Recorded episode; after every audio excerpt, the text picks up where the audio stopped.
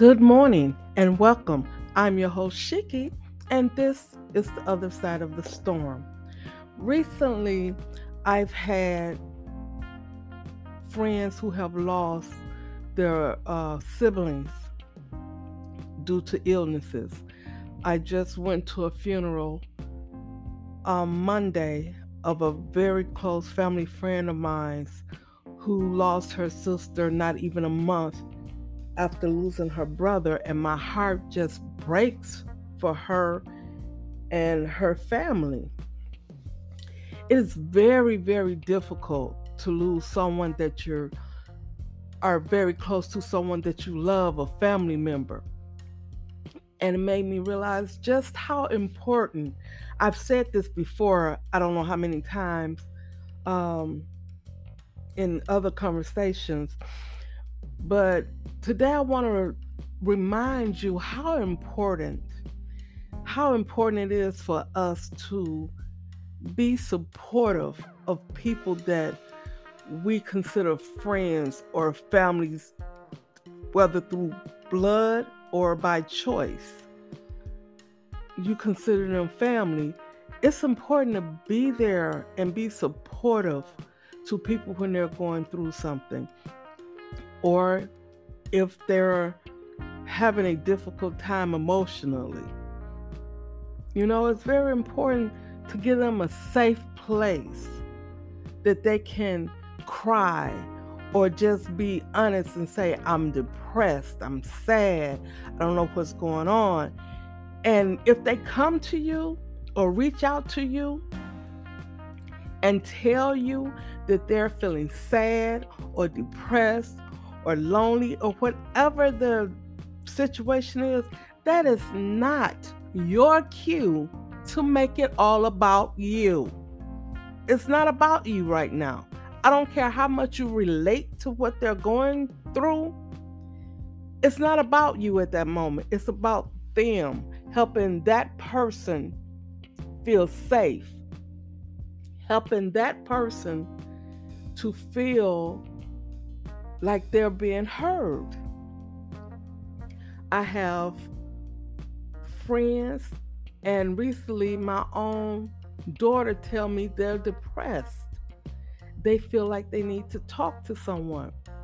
And yes, they can can talk to me and often talk to me. But sometimes they need a outside neutral person who doesn't have a vested interest in telling them what they need to do or telling them what may be wrong or just listening listening to them. Because as the person that loves them sometimes we tiptoe around issues that we see because we don't want to hurt their feelings or make them feel worse than they feel at that moment so we kind of skirt the truth. And we may not be that person they need to talk to, but we should love them and support them enough to tell them it's okay to go get help, to go talk to someone. And I know firsthand how scary it is for people to get mental health. We they you know they had a campaign to to make mental health accessible to make to take the stigma off of mental health. Yet doctors and society are slow to embrace the very thing they want everyone else to embrace. Because once you um, get any kind of mental health and god forbid you have to take something for depression, they're always at a fear that that's going to be used against them. If they're married, they're scared that the spouse is going to, lawyers are going to use the fact that they suffered from depression or take any kind of um, psychiatric medication against them. And often they do. I've watched a friend that has had a mental breakdown that um, has been put on the psychiatric ward And I watched people use that against her.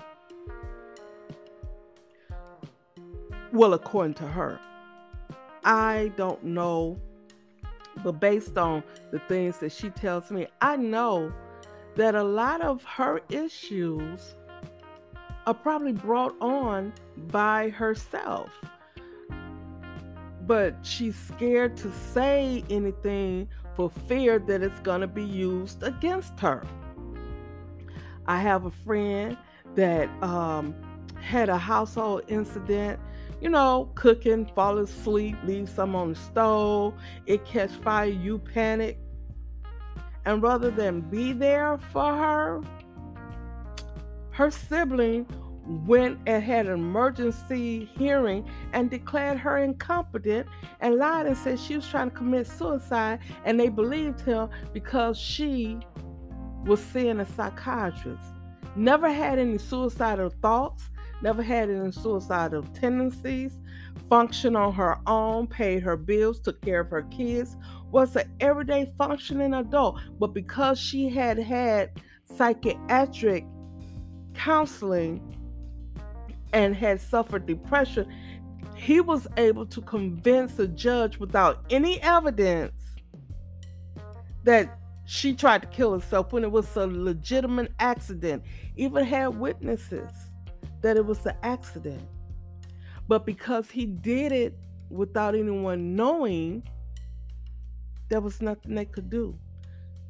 Now she's living the rest of her life in a lockdown facility and no one is trying to, you know, help her get out.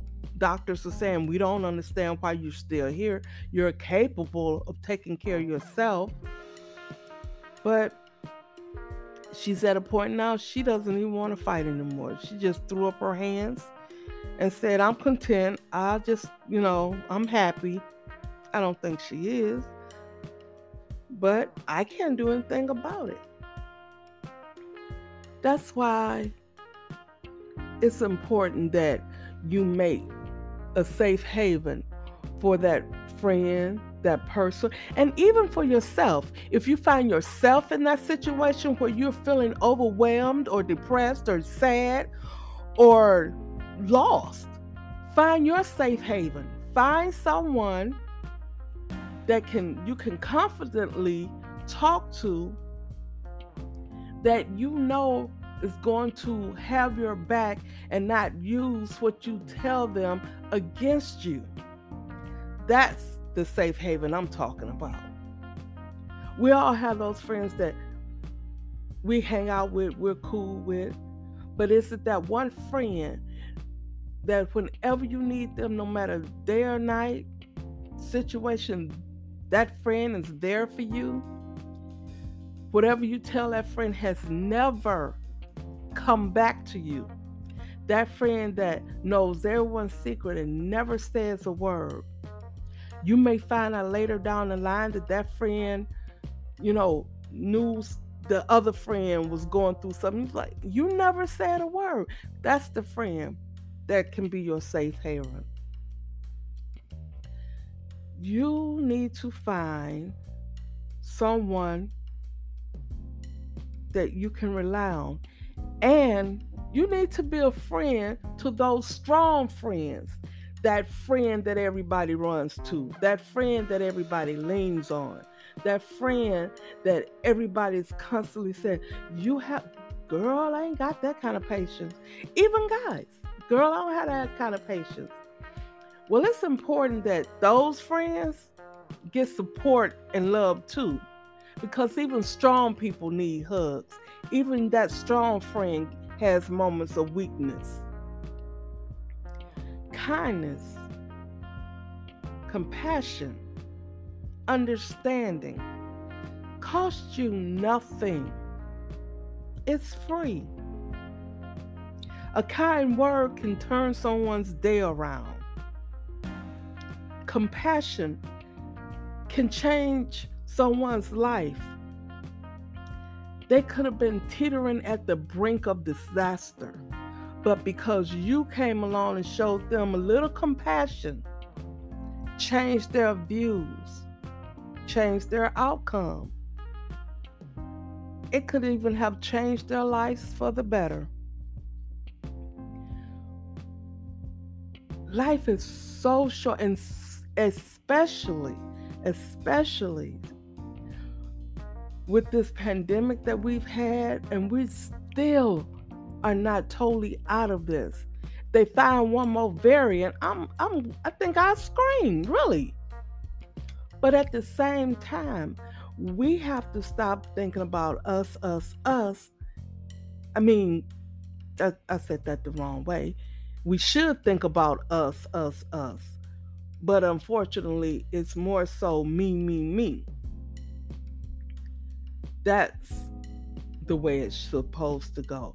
We should think about us, and that's about me. I just think that it is important to be a safe haven, to find a safe haven, to be thankful if you have a safe haven, somewhere you can go to feel comfortable. Find your place of peace. Find your place of peace.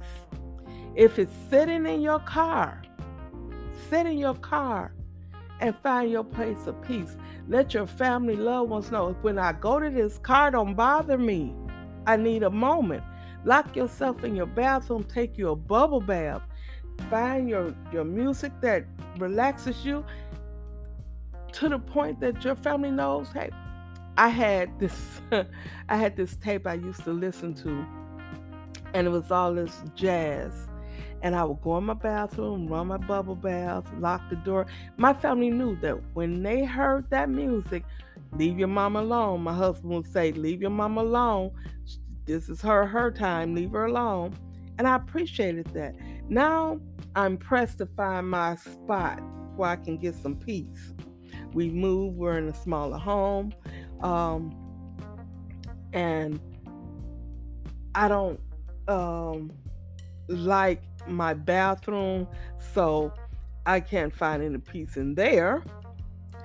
But hey, I go sit out in my car sometimes. I, I put on either some gospel music or find or just sit there in silence. I find that most often I sit in silence.